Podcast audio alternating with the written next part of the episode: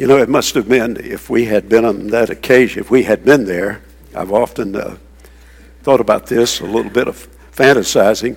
What would it have been like to have uh, been there on the scene with, uh, hey, let's go ahead and just make uh, create some real anachronisms, and have been there with your smartphone, with your camera ready, and Adam and Eve appeared before your eyes and uh, then you begin to engage them in conversation. I know I'm stretching it, but stay with me. Uh, we can know a few things.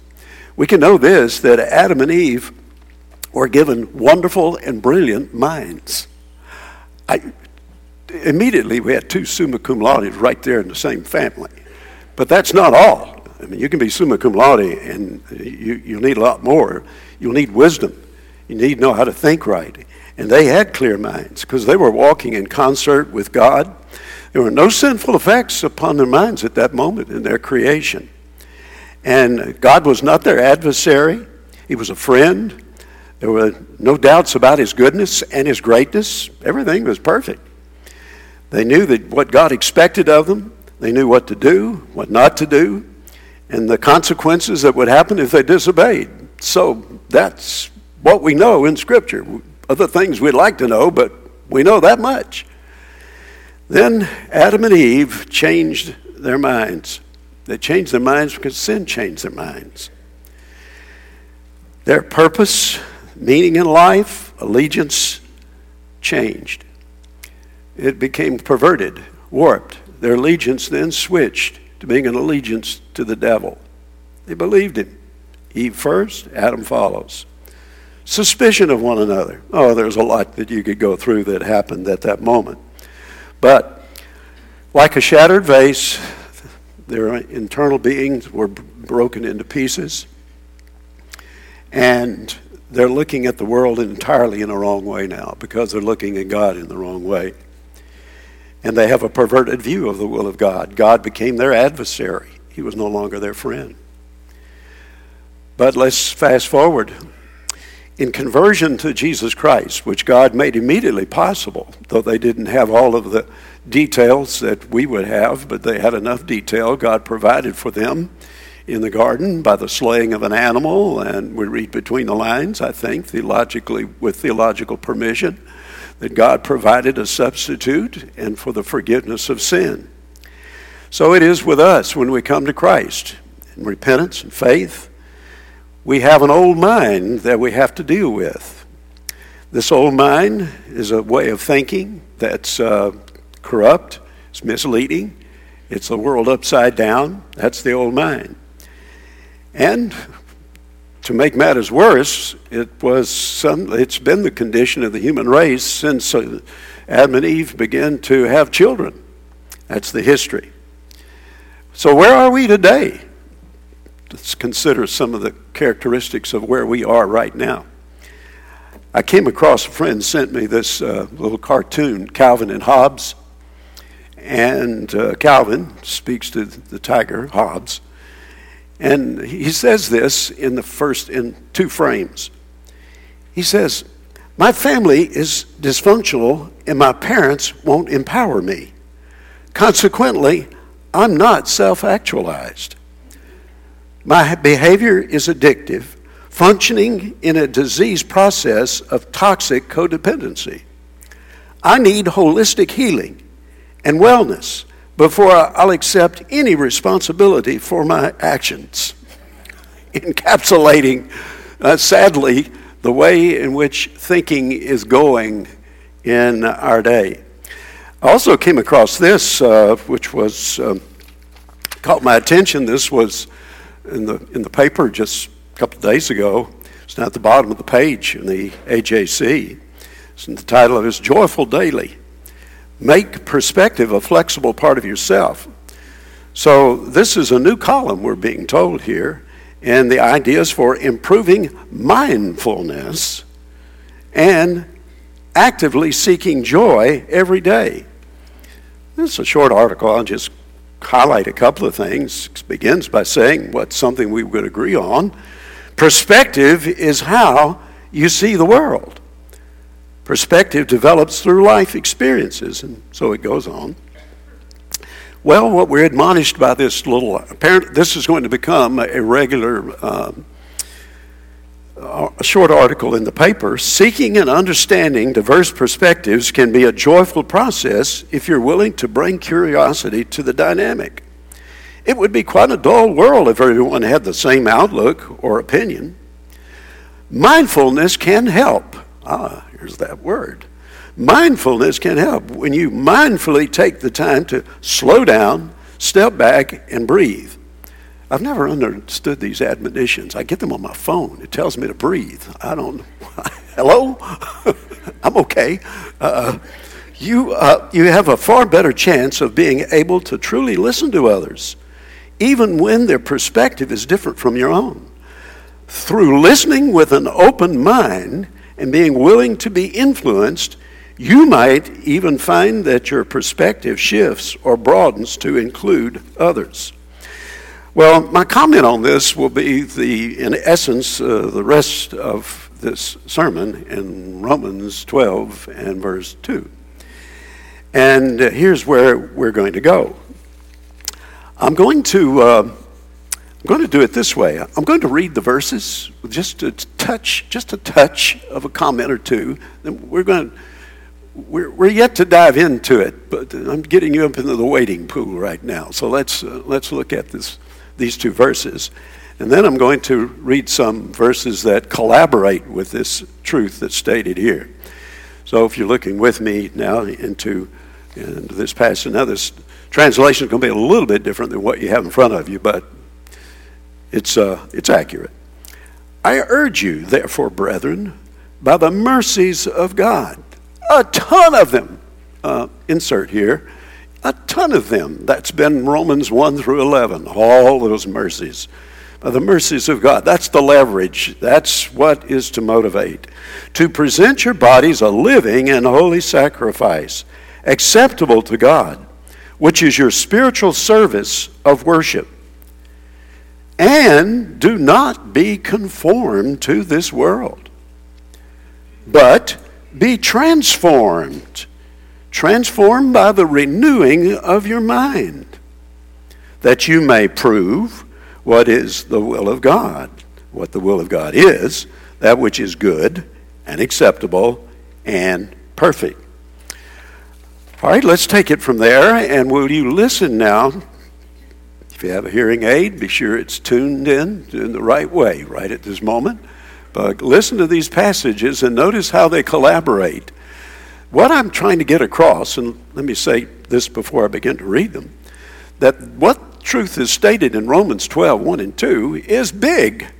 It is the, it's a composite of what we're called to in what theologians call sanctification, how God works to change the lives of believers over time, where God has said, You be, I am holy, be ye holy. All right, these two verses just bundle it all up right here before us. And what I intend to hope the impression these other texts will give, and the statements they make, it shows you that this is, you find this whether it's in the epistles of Paul, the epistles of John, the epistles of Peter, anywhere else, particularly in the New Testament. Well, here we go, though. We'll start with what Jesus said, Mark 12 in verse 30. And you shall love the Lord your God with all your heart and all your soul and with all your mind and with all your strength all your mind. Get that, please. Romans 8 in verse 6. For to set the mind on the flesh is death, but to set the mind on the spirit is life and peace. More mind work there. Philippians 4 8. Finally, brothers, whatever is true, whatever is honorable, whatever is just, whatever is pure, whatever is lovely, whatever is commendable, if there is any excellence, if there is anything worthy of praise, think, think on these things. That's mind work when you think. Ephesians 4 17 and 18. Now, this I say and testify in the Lord that you must no longer walk as the Gentiles do in the futility of their minds. This is not saying here that you've got to be a Jew in order to appreciate this. He's using Gentiles here as a stand up for all of the non converted world. But he's saying they are darkened in their understanding, alienated from the life of God because of the ignorance that is in them due to their hardness of heart, futility of their minds. That is, the mind doesn't work right. It's not saying that they have lower IQs than Christians do. Well, that's we wouldn't argue that. My IQ didn't shoot up in geometry class when I was converted. I can I can guarantee that. But solid food is for the mature and for those who have their powers of discernment trained by constant practice to distinguish good from evil. As using the terminology here in Hebrews that the powers of discernment, the way the mind works, the way it's able to sort out issues, truth, connect truth. And then 1 Corinthians chapter 3 verses 1 to 3. But I, brothers, could not address you as spiritual people but as people of the flesh, as infants in Christ. I fed you with milk, not solid food, for you were not ready for it. And even now you are not ready, for you are still of the flesh. And while there is jealousy and strife among you, you are not of the flesh, but behaving only in a human way. Their thinking had gone wrong.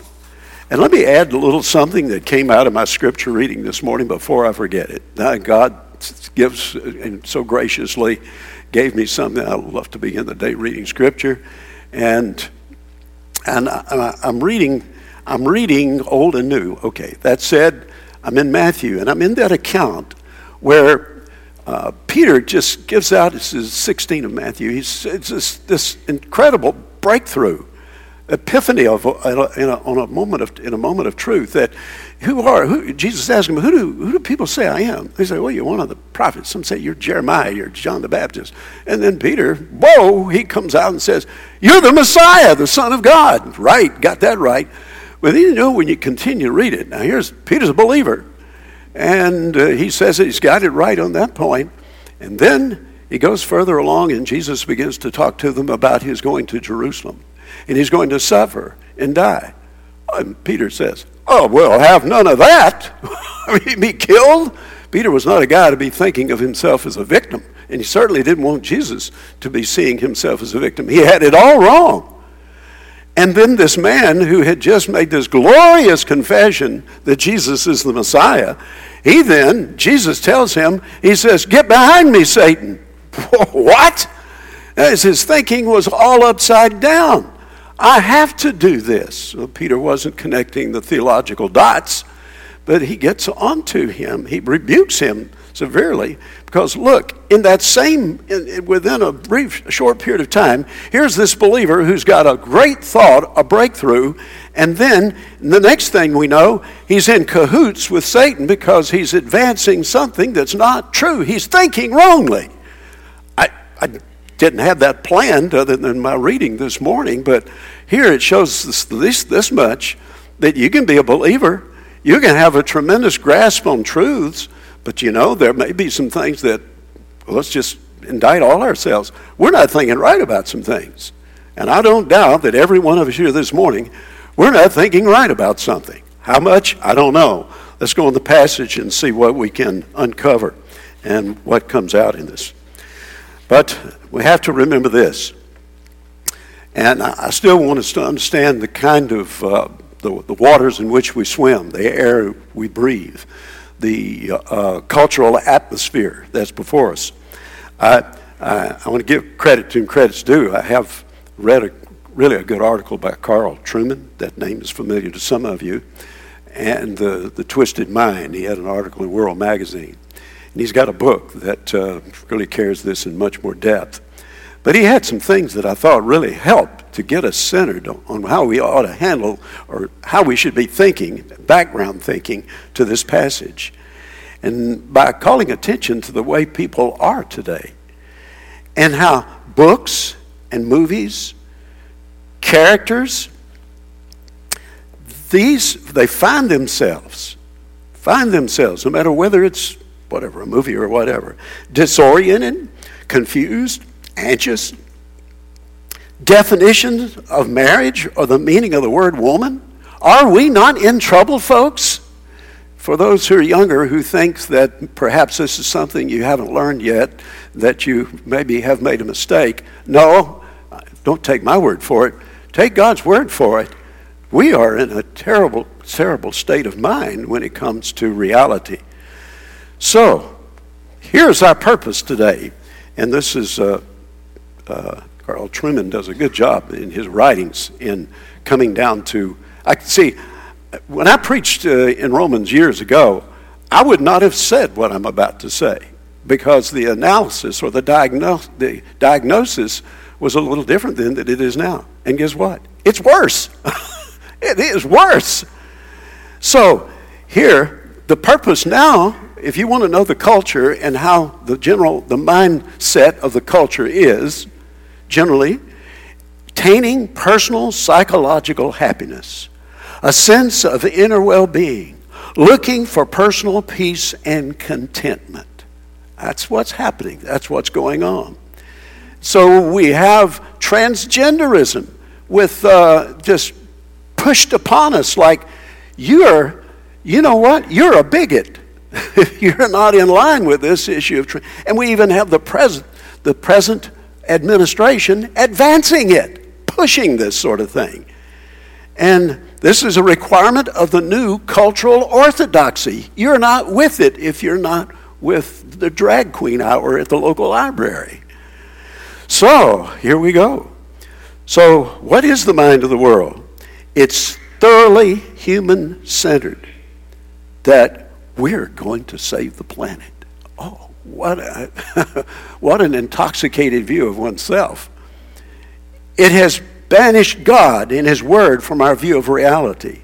It's replaced God's truth, His moral law, with its own understanding of truth, happening, happening left and right across the board, truth is relative. And look inside. If you want to know where truth is, look inside. That's where you'll find it. Get the perspective. You know, talk to other people, pick up what you can, bring it inside to yourself, and you'll create it. And that's enough of that. Now, let's look at this. What I want to present to you is a couple of statements, and then I'm going to walk you through what I see are, I've, as I've squeezed it, there are these six. Now, in your notes, you have five listed there, but one was left out, and I'll tell you where that is. So, if you're paying attention, get this background again that what is being said up to this point, and this is so hugely important here, that what the apostle is dealing with, he's not starting with our conduct, he is starting with our mind and understanding not focusing our attention on a particular sin, though that's of great consequence and important, but that's not where he wants us to begin. What he's doing in this place, what we're about to see, be, be transformed by the renewing of your mind, he begins with a transformation within how you think, transformation of character. That's the whole secret of sanctification. It's lamentable that some Christians have just gotten way off the track trying to find the secret to sanctification, some kind of an experience that you have to have, uh, some breakthrough. Well, I don't doubt that there is a time and place for breakthroughs as you understand the Word of God, but so we must realize that uh, we just don't we don't want to be in the habit of thinking we're pursuing a God ordained pursuit of holiness if all we're doing is just trying to knock off the tops of the weeds. And if we're just trying to knock off um, evil sins in my own my life. So we've got to get our outlook right. Ephesians I think I did I read this? I meant to read it if I didn't. I think I did. We're told in Ephesians 4 and 17 to 24, I'll summarize it. To, we're to be renewed in the spirit of, he, Paul says, of your mind. And you know what he drafts on in that statement? Immediately, and you'll recognize this, he immediately, after having said, getting this renewal of the spirit of your mind, he says, stop lying. Then he goes after the specific sin. But get your mind right go after the issue of character first. And I've, I heard it put this way it's not original with me. What some of these things I came across a source that really helped me at this point to get a, another angle on things. that the Christian life is was likened. I could understand this. I didn't do hurdles in high school. Had a brother who did, but uh, certainly not the high hurdles. But you know, you just don't stand in front of a hurdle and then just jump over the hurdle. What do you do? Well, the race, as it is, and the same is true in the pole vault, is that you get back, you get in a starting position. In the case of the hurdles, you're down, ready, and you blow out of the box. And the more best times, and the mo- I think it's probably the most beautiful race in the in track and field, is the highs. And just watch them.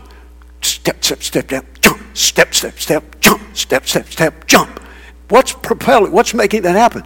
Because there has been propulsion, there is top speed, all that one is capable of. Then you go over the hurdles. Well, the point being with that is that what we do is that when we come to a sin in our lives, let's make it quite personal, some sin you're dealing with, something that you fought, a particular issue, and you think, well, I just need to jump over it. No, you've got to have momentum.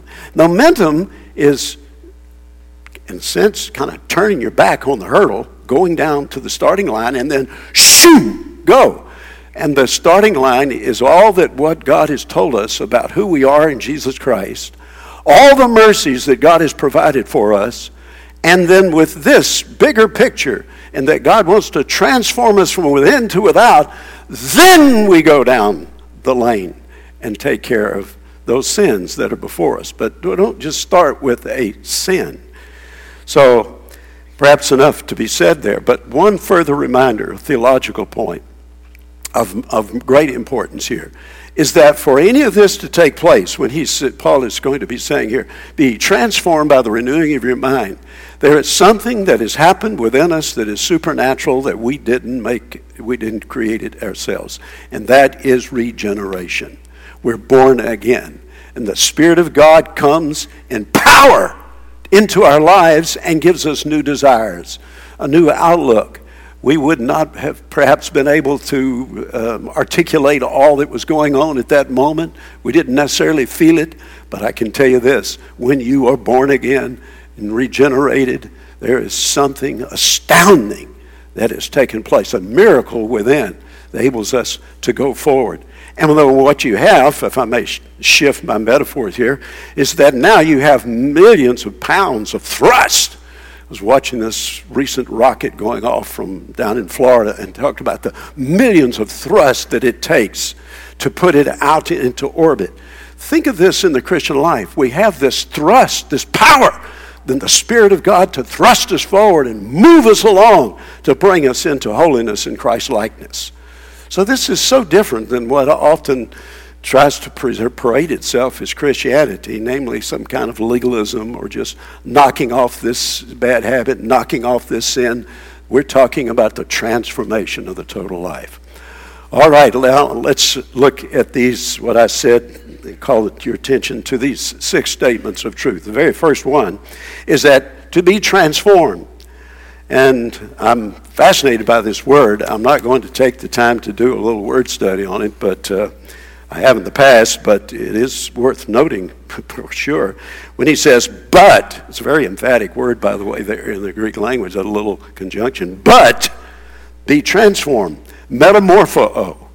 Okay, you picked up on that, can't you? Metamorphosis which is what essentially I'm told read about 87% of the insect world they have some form of this metamorphosis. We often think of the tadpole and you know and, and how it grow, comes along or that little old uh, caterpillar just struggling to get across the street. Oh, oh, little guy, I hope you make it. you know, just trying. But oh, that little caterpillar is going to go through a process, going to find the right place on a limb, a leaf somewhere, a twig, and it's going to come out and it's going to be transformed into a beautiful butterfly. this, this, is the, this is the metamorphosis of which he's speaking here. It's being transformed from the old way to the new way be, and it's a, it's a present imperative. So he is emphasizing the fact that, listen, this is the way that you will be living now. Understand that. And I, I know this is a little grammatically heavy here, but it's important, and I'll show you later. It's a passive voice. You know, we have active and passive. Passive, something is done, something happens from the outside that makes this, the inside, possible. All right, rest that. Now, let's go back to the statement. Be being transformed to be changed from the inside out. It's the, it's the transformation, the formation of the likeness of Jesus Christ from within us. That's why it can be summarized to say to the Christian at this point be what you are. That's where we should be going. Be what you are. This is not just about fighting a specific sin, as important as that is, but this be what you are. Conformity to this age embraces thinking patterns that are alien to the renewal of the mind. So there's all this, as I've told couples in marriage, premarital counseling, when you get married, you're going to find out you got a lot of old furniture that's got to be put out on the street. that old furniture, ways of thinking, and habits, and so forth. So there is to be this fundamental transformation of character and conduct. And what happens then, it's a really, it's a miraculous work that takes place. And what will happen is that this prior thinking and the way the world thinks, this indifference and hostility to God, is now we're committed follower of Jesus Christ. Oh, yeah, we stumble along the way. We, yeah, we're trying to put things together. But you see, it's different. It's different. It's different. And so, what we are encountering immediately in this, in this uh, uh, imperative to be transformed is that we have two contrary value systems that we're con- we have to look at. That's this world and God's will. That's the contrast. And they're incompatible. They're in a direct collision with one another. And all of life's issues are at stake how to measure greatness, how to measure success, how to measure failure, how to think about pain, how to deal with suffering, how to think about money, how to think about relationships. That is what is at stake here in this transformation. So we need to train our minds train our minds so that we begin to think God's thoughts after Him. Now, what actually has to happen at this moment? Let me just linger here just a few seconds longer. What has to happen? First of all, I'm an unsaved person. Let's think of being a non Christian. When I was converted at 14, I, could, I can do this, but not everybody remembers the moment of their conversion. The point is this is that something has to happen. At, before conversion, I have an unresurrected mind. And there's got to be some change. There is the turn from the, God, the gods that I've worshiped and turn in faith and put my trust in Jesus Christ. And then, as a new Christian, as a new Christian, I pray. I would be kind of instinctive. I pray. Like Psalm 119 and verse 36 Incline my heart to thy testimonies. I would do that. I think you probably have in some form or fashion if you're a believer. Lord, incline my heart to your testimonies. Or Psalm 141 4. Do not incline my heart to any evil thing, to practice deeds of wickedness. And then as you pray and you ask God, God, I need help. Oh, I need a lot of help. Then we have to make our, up our mind to do the things that we begin to become convicted of. And if we become, you know, like Daniel in that seminal moment when Daniel made up his mind that he would not defile himself with a king's choice food. Now, in that context, in that time, and with his background as a, as a Jew, what he was doing was simply planting his feet firmly on Scripture and said, I can't do that. I must do this. This is what pleases. This is what pleases God. So this is the mind then gets set on the things of the Spirit. Number two, let's walk through it. This transformation is to be a progressive experience. If you could think of a continuum, over on one side, you would have sinful society and then just draw a straight line over to here, the Word of God. Well, what happens is that we're all somewhere on this continuum. How far along are you? But we're still discovering ways, and we get, and in the process, we get re-influenced by other things that come along as the culture winds shift. So we can get caught up in, we can be moved along by those cultural winds. So never think that you're home free until you really are home free and not dealing with sin itself and you're in the presence of Christ. Oh, for that glad moment. But we're not there yet. So all of us who are believers, we're somewhere on this continuum sinful society, Word of God. And so we've got all this stuff that we've got to deal with. One commentator put it this way he says, The ruts of the old life are not easy to get out of. the ruts of the old life. I'll give you a few examples. I'm not going to linger on them, but uh, just for example, if I don't if I don't get you on any of these, uh, I apologize. All right, here, listen to these. Um, thinking, thinking. That's got to be completely rethought. Um, well, whatever her father was like, she wants to be totally unlike that. Really? Is that is that good? Is that biblical thinking? Or a man thinks that his wife uh, is there to serve him. Well, some men think that way. You think that way? When you got married, you think that way? We men, most men, in some way or another, were thinking that way. But you see, well, there's a lot of work to be done. We're in the hard hat zone here, folks. and a teen who goes to school thinking solely about the attention she will receive. A believer. Got to, you, you think there may be work to be done there? Or the gospel of society, the goal of society, excuse me, must be equity. Do you hear that? I hear that all the time. I can't have the radio on or anything read. I don't. I, I see it coming across.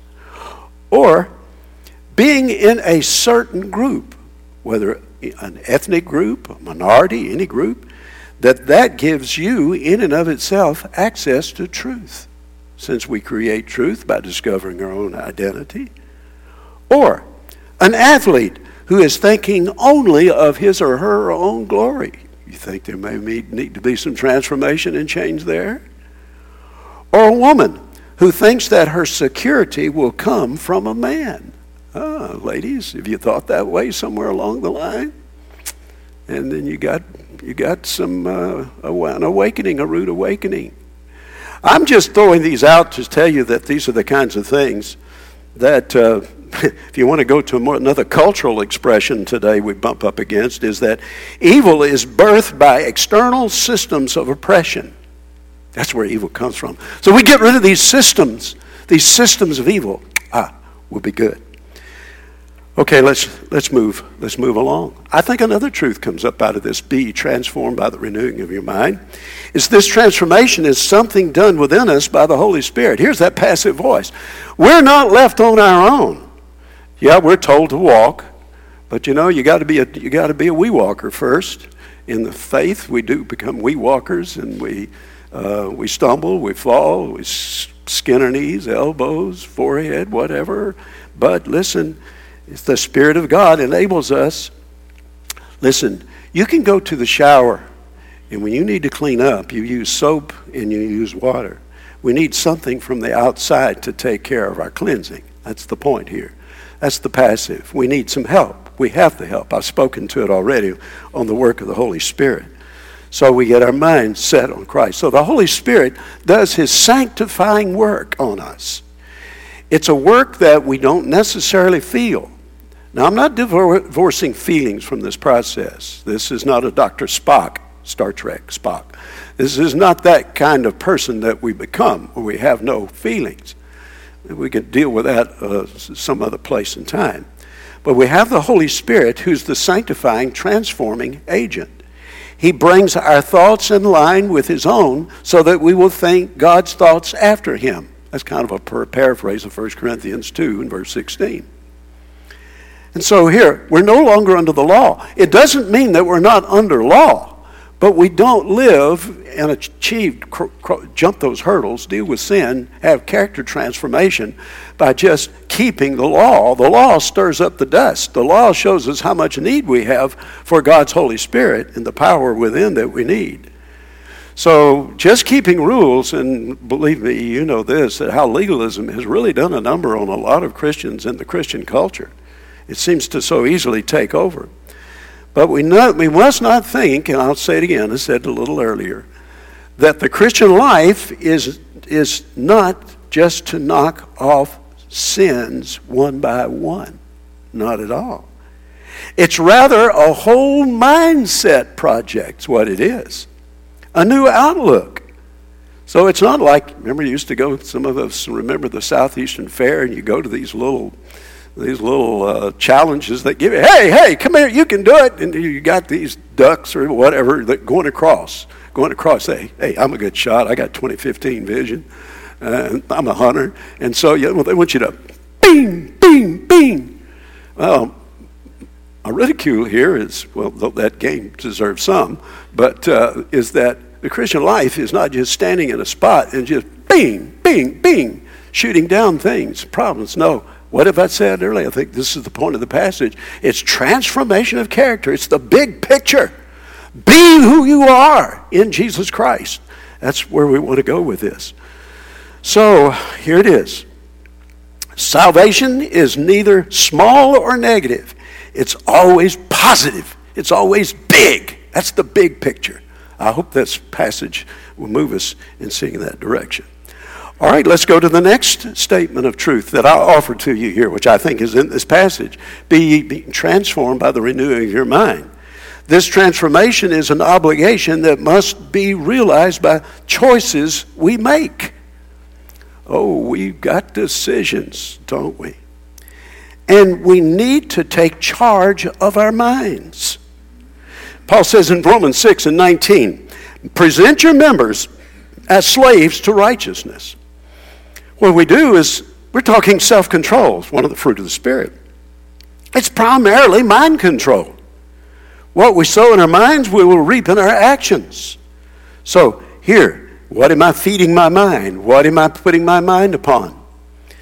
I read somewhere that if over time, if most of your intake of influence from the outside for thinking and amusing over and so forth is the music and the literature and the, the, the training, the thoughts of this world, if that's what's mostly informing you, you'd be in trouble. In trouble. we have to fight it constantly. And so here we are, present your members. He says this transformation. And let me just pause, and this is not incidental, I don't want to imply that, but we have a phone ringing, and we have a, uh, okay, uh, okay, I hope it's not an emergency. All right. That we have what the, we, is to be understood is illumination. The illumination, get this word, listen to me carefully here on this.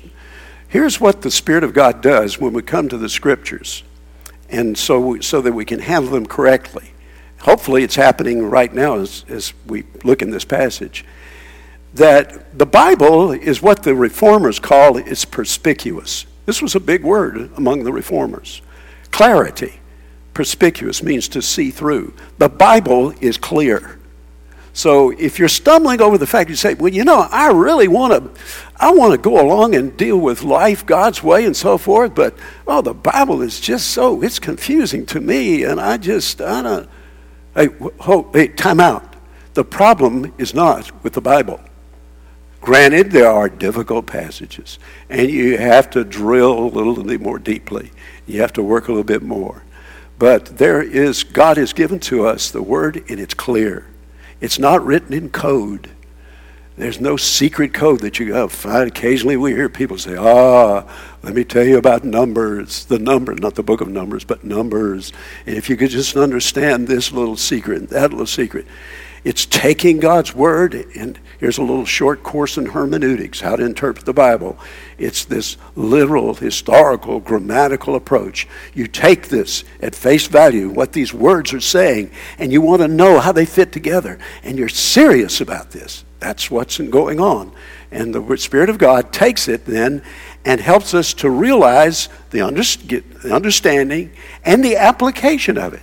All right, now back to this and I want to take now the fifth statement. And this is the one that I left out. So if you're still, if you're with me, if you haven't thought about your roast beef for lunch, think, get back here on this point, because this deals with the latter part of the verse. That this transformation is to di- display itself with these three adjectives be being transformed by the renewing of your mind that you may prove. Now, that word proves an important little word, verb. This word prove means to test and thereby approve the will of God.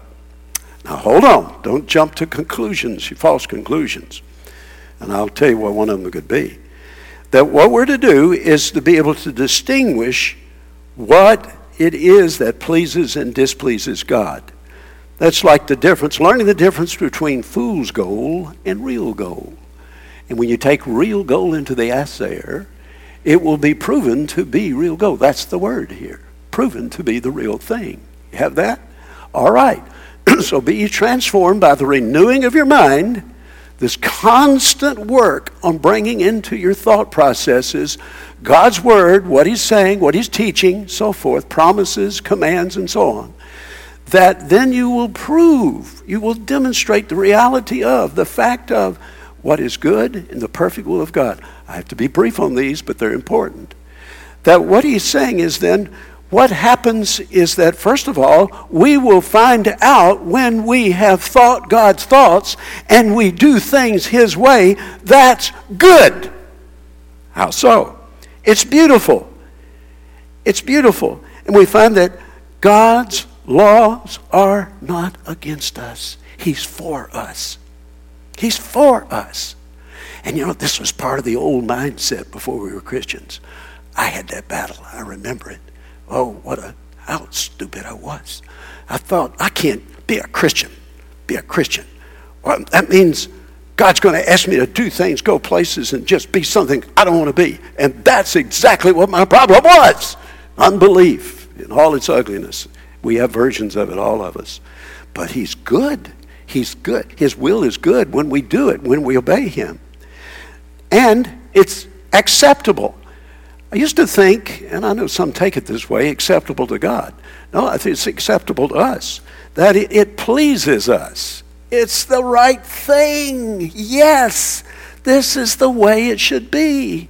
God's not a hindrance, His word's not a stumbling block. You do things God's way, and things are going to be pleasing, acceptable to us, and perfect. Perfect, sufficient, sufficient for life and godliness. This is what we were meant for, these three. Now, I said there's one caveat that I need to put here because sometimes Christians have taken this will of God, and this is really a ten, there's been a tendency to kind of get a lot of Christians way off track they think that they've got to find out the will of God means that, well, I'll find out what person I'm supposed to marry, or what house I'm supposed to live in, what car I'm supposed to buy, what school I'm supposed to attend, and they just get all uptight. Got to find the will of God, got to find the will of God, got to find the will of God. Hold on. Finding the will of God is looking in scriptures and seeing what God says to do, what it means to obey Him, and doing that.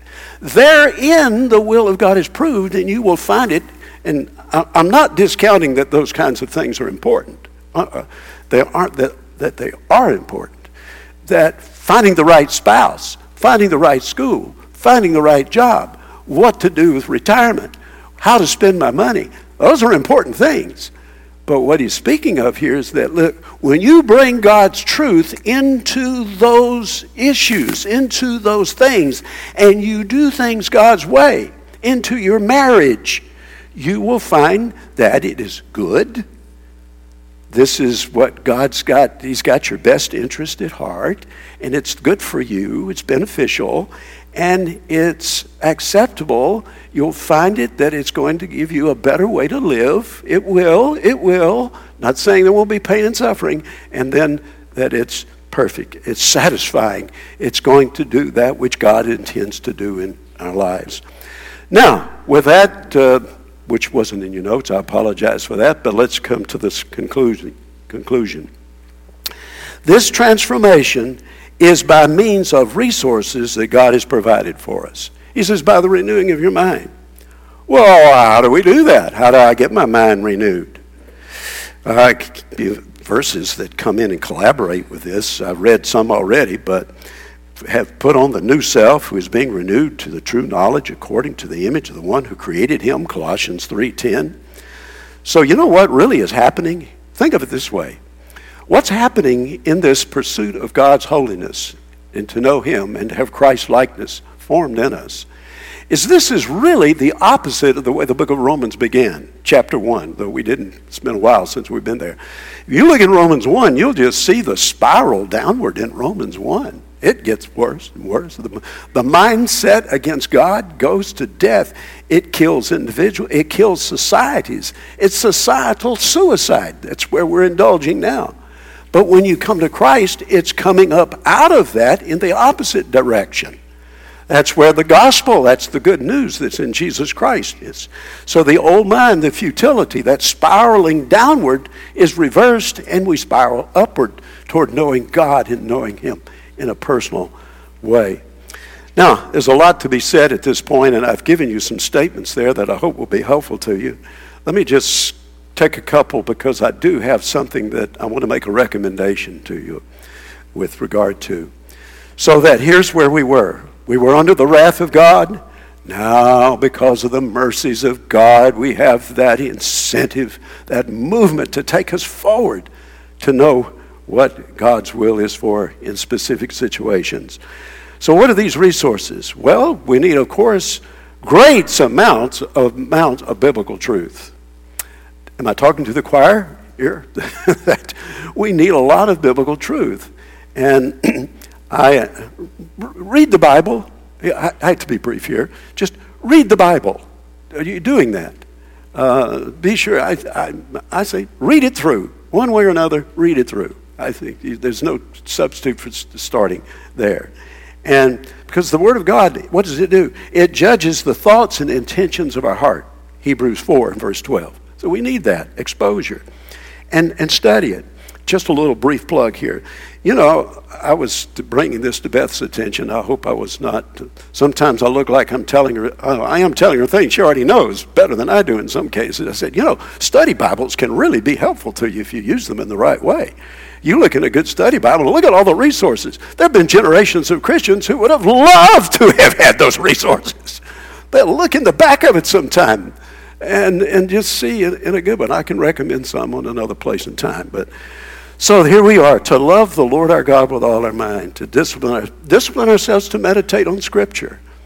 Um, by that I mean, when you work with this verse, uh, it may be, I'm not saying this is the gold standard, it just so happened, when I came across that passage with regard to Peter and Jesus and his mind and how it was right and then it was wrong, and then, you know, you may want to take a passage that you come across. You take some notes. Maybe it's in the epistles. You want to do a little grammatical work, find out what the subject is, find out what the verb is. I don't know, whatever you have to do. Break it down, get it, memorize the verse. Oh, memorize the verse. And then you just, you've got a suitcase right there. It's right between your shoulders. And you can just take it with you through the day. You're sitting at that red light and you're trying to read those bumper stickers in the car in front of you, what they're saying. Uh, you know, it could be a moment of meditation, any place, any time, where you take truth and you know the meaning of a text. That's important. You've got a, at least a handle on it, and you run it through your mind and you pray for the Lord to give you some impact. What is this? How, Lord, where should I go with this? That, that's in a short version of meditation. And so that is some of what we could do. And I'm, I'm going to come back. Well, I've got an issue or two I would have dealt with, but I want to hustle to this very final thing that I said I wanted to do. I want to just recommend something to you. Uh, I want this. This is a takeout. I want you. Could you? I recommend that you do this. Write down. Make note of some routine, however mundane it is, that you do regularly. I'm not talking about grand things like, will I go to the mission field? That's a wonderful thought. But I'm saying what I do. Uh, for example, um, what, how do I think about my automobile? How do I think about the dishes? How do I think about a meal? Uh, I mean, the details, the cost, the debt, the use of time, if you're thinking about your car. What I'm trying to get across here is that we need to train our minds to bring truth to every item in life. Just begin to do that. You think, well, this is That's silly. Oh, no, no, no, no, it isn't. Begin to get your mind trained to think about whatever's happening, whether it's the glasses that I wear, the store that I walk into, the people that I see, the conversations that I have, the products that are on the shelves. I want to have enough of a theologically oriented mind that I can begin to think about these things. For example, like preparing a meal. Think that's a routine. Certainly it is at our house. Sometimes we say, another meal? yeah, three of them every day. Uh, well, thank God for the varieties of food or taste. Thank you, Lord, that I still got some taste left. or if you're young and you've got all those thousands of taste buds just firing on all cylinders, thank you, Lord. I can seek out some of these tastes. Will it be food in the kingdom? Will we eat when the kingdom comes on earth? Think about that. Will we have hamburgers in the kingdom? All right, I don't want to trivialize this, but I, hey, I'm just trying to get our minds working with these things. Think about the manna for Israel. Oh, now there's a good thought. Think about it. Getting up every morning, you go out and you, you had your food source for the day. Your post toasties just dropped right down out of the sky and you ate them. And what a way to, what a provision. Um, the grace of God in what truly nourishes us. Or you could thank God if you do. Sometimes you read an article in the paper and you say, you know, if you eat these things, you're going to die. And you've been living 60, 70 years and you've eaten it and you're not dead. Well, thank you, Lord. thank you, Lord, that you take care of this body. And I'm not dependent on everybody, people telling me, you know, everything that's wrong about what I do, but thank you that you've kept me alive. Maybe I have been eating the wrong things. I, am just trying to get us to think theologically about things that we do. And, uh, uh, and maybe, you know, thinking why, things that I shouldn't eat. Why shouldn't I eat them? I Have a good biblical reason for them. I don't know. It's because of taste, or maybe it's not good for me. So here's what, we, what I'm saying is, how do we then think about ourselves? Let's land and finish there. How do we think about ourselves? And guess what? Two weeks from this, two weeks from today, we're going to dive right into it because in, in Romans chapter 12 and verse 3 and following, is you'll see where we get our minds transformed. And I'll give you a preview. In that passage is you think, think about, substitute selfishness for serving and selfless service of others. How has God equipped me and how does he want me to serve other people? Think of it that way. So we're going to go there. How do we think about ourselves? So let's pray and let's ask God to give us the grace that we need for all this. Lord, oh, there's so much here. Sometimes we just feel overwhelmed. We feel like we're surfing on a wave and it's bigger than we thought and we go under. Oh, we, oh, Lord, if any of us have gone under today thinking about something that needs to be changed in our lives and we just have fought it, maybe, Lord, we need to think about getting back and get a good running start and seeing what you provided for us and who you are. Give us the thrust, thrusting power of the Holy Spirit. For that one here today, Lord, perhaps it's an addiction, some habit that's just, just ruining life, costing money. Oh, God, show your power and the sweetness of doing things your way to find out that your will is it's good, it's acceptable, and it's so satisfying and perfect. Thank you, Lord, for the gift of your Son, Jesus Christ eternal life in Him. Oh, if there's one here today who's never put his or her trust in Christ, oh, they'll hurry to that, hurry to that, and cry out for your forgiveness and receive the gift of new life in Christ. Thank you for this, your word. In Christ's name we pray. Amen.